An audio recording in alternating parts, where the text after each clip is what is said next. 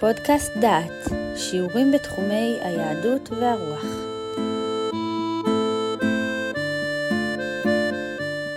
ברוכים הבאים לפודקאסט דעת, לקורס ירמיהו ותקופתו.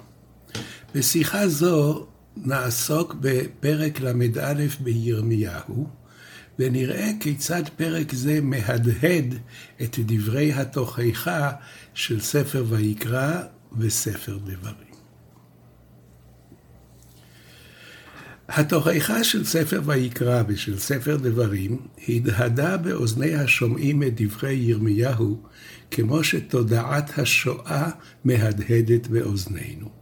התוכחות מתארות מפלה במלחמה, גלות, רעב ואובדן.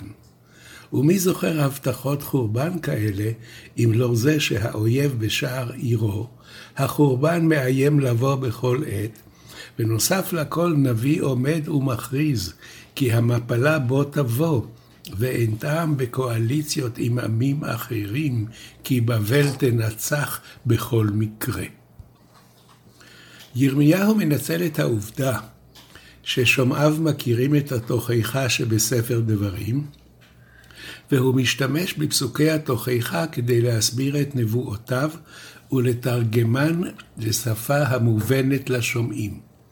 נשמע את דברי ירמיהו ונשווה אותם לפסוקים שהוא מכוון אליהם, אך לא אומר זאת במפורש. בפרק ל"א, מפסוק כ"ו, אומר ירמיהו דברים כאלה. הנה ימים באים נאום אדוני, וזרעתי את בית ישראל ואת בית יהודה, זרע אדם וזרע בהמה. והיה כאשר שקדתי עליהם לנטוש ולנטוץ ולהרוס ולהעביד ולהרע, כן אשקוד עליהם לבנות ולנטוע נאום אדוני. הפסוקים האלה מזכירים את פסוקי התוכחה בדברים כ"ח. נשמע אותם ונעמוד על השינויים. בדברים כתוב כך, והיה כאשר שש אדוני עליכם להיטיב אתכם ולהרבות אתכם, כן יסיס אדוני עליכם להעביד אתכם ולהשמיד אתכם, וניסחתם מעל האדמה אשר התאווה שמה לרשתה. בשני הפסוקים מדובר על היפוך הכיוון של הנהגת השם את ישראל. בדברים השינוי הוא מהטובה לרעה, ובירמיהו מרעה לטובה. המסגרת הראשונית של ספר דברים היא, כאשר שש השם עליכם להיטיב אתכם, כן יסיס השם עליכם להעביד אתכם. ירמיהו משתמש במטבע לשון זו, אבל משנה אותה.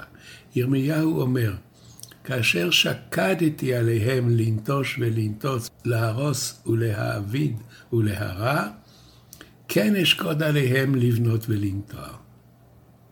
ירמיהו מחליף את הביטוי שש בביטוי שוקד.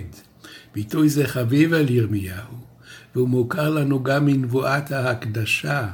מקל שקד אני רואה, כי שוקד אני על דברי לעשותו. היפוך הכיוון של השימוש בביטוי מרעה לטובה קיים גם בספר דברים. לאחר התוכחה מופיע פסוק המבטיח את היפוכה.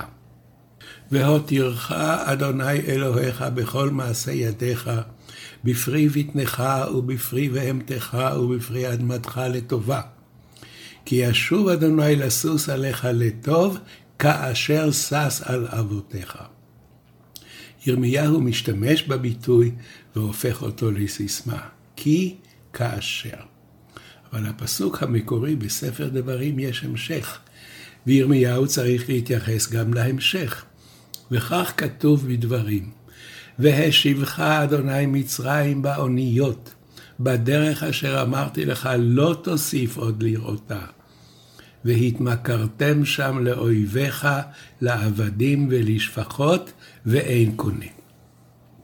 את הביטוי החריף על מצרים הבוגדה אמר רב שקה, רמטכ"ל צבא אשור, באוזני ההנהגה של מלכות יהודה כ-150 שנה לפני ירמיהו.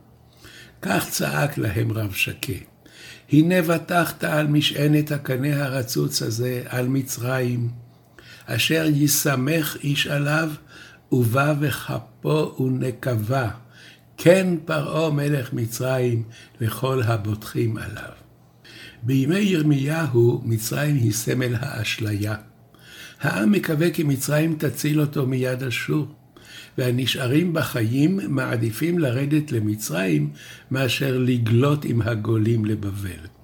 וכנגד אשליה זו ממשיך ירמיהו ואומר, הנה ימים באים נאום אדוני, וחרתי את בית ישראל ואת בית יהודה ברית חדשה.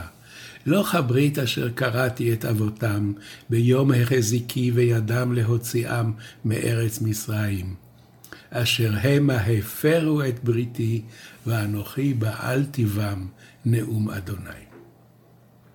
ירמיהו מבטיח ברית חדשה, לא כברית הישנה, זו שנכרתה ביציאת מצרים ולא נשמרה. אבל בדבריו מרמז הוא על ברית נוספת שתופר. הברית הסודית שקורא צדקיהו עם מלכי מצרים. ברית שהוא מקווה שתציל אותו מיד בבל. וירמיהו מדבר על הברית העתיקה ורומז לברית האקטואלית. לא הברית אשר קראתי את אבותם ביום החזיקי וידם להוציאם מארץ מצרים, אשר המה הפרו את בריתי. את בוגדנותה של מצרים חווה צדקיהו כמה שנים לאחר מכן, ברגע שהוא מנסה לממש את ניסיונות המרד בבבל. חיל בבל צר על ירושלים, וחיל פרעה יוצא לעזור לו. וראה זה פלא, צבא בבל נסוג. הייתה בוודאי שמחה, ואמינותו של ירמיהו ירדה לשפל. ובכל זאת, ירמיהו מקלקל את השמחה, והוא צועק, כה אמר אדוני אלוהי ישראל, כה תאמרו אל מלך יהודה שולח אתכם אליי לדורשני, הנה חיל פרעה היוצא לכם לעזרה, שב לארצו מצרים. ושבו הכסדים ונלחמו על העיר הזאת, ולכדוה ושרפוה באש. אבל אנו עומדים עכשיו שנים מעטות לפני המרד בבבל. ירמיהו מזהיר מן המרד, ודבריו נופלים על קרקע פוריה. השומעים יודעים את האיום הסמוי, פרשת התוכחה על נורותיה. הם מבינים את ההבטחה הגלויה, ברית חדשה בין אלוהים ואדם, והם גם קולטים את הנבואה הסמויה, אל תבטחו במצרים, זו אומה המפרה בריתות. שמעתם שיעור מתוך הקורס ירמיהו ותקופתו, מאת פרופסור יהודה אייזנברג. את הקורס המלא וקורסים נוספים ניתן לשמוע באתר דעת במדור פודקאסט.